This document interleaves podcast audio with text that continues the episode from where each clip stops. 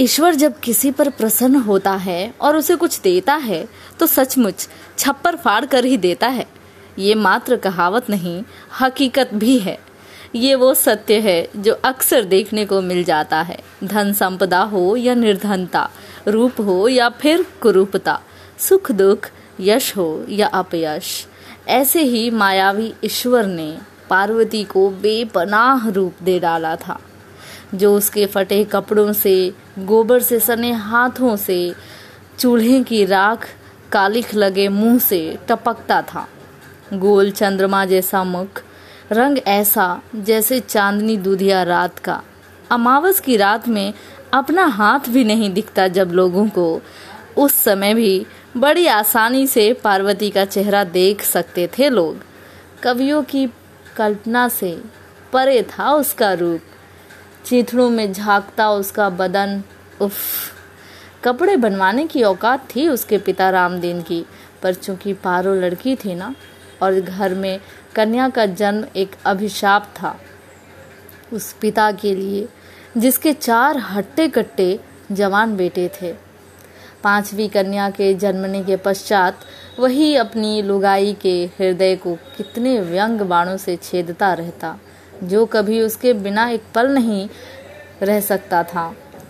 जिसने दिन रात पारो की माँ का गुणगान किया, जिसने कभी भी किसी परिस्थिति में कोई ऐसी बात कभी नहीं कही थी जो पारो की माँ के हृदय को छू गई हो। मजाल क्या, कभी भी राम दिन की लुगाई गाँव में बाल्टी और डोर लिए कुएँ पर पानी भरने निकली हो। कभी भी कोई उसे ऊँची आवाज़ में नहीं बोला था। रामदीन को पसंद नहीं था। उसकी पत्नी का किंचित मात्र भी अपमान। जब रामदीन के लड़के ने जन्म लिया तो उसने पत्नी के लिए मोटी भारी चांदी की हंसुली बनवाई। कैसे कैसे वो उसे निहारता रहता था, हंसली पहनाकर। साल भीतर ही दूसरा हुआ तो रामदीन का हौसला भी दो गुना हो गया।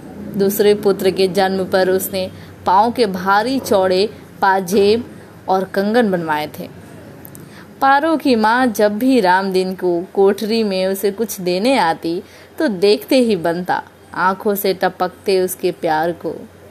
दूर से तो वो अपनी पत्नी के सुंदर पाँव में पड़ी पाजेब देखता और पास आने पर उसके हाथ पकड़कर चूम लेता। फिर पैदा हुआ तीसरा तो राम दिन ने आधा किलो चांदी की तगड़ी बनवाई थी। चौथे बेटे के जन्म पर तो उसने एक खेत ही बेच डाला था। पत्नी की नाक की लौंग और कानों के झुमके बनवाए थे। वो भी खालिश सोने के थे। अचानक पांचवी संतान कन्या हो गई पारो। कन्या जन्म के दिन से ही पत्नी का सारा प्यार काफुर हो गया था। गहनों से रदी पारो की माँ गहनों से विहीन हो गई। नाक में एक लौंग भर रह गई।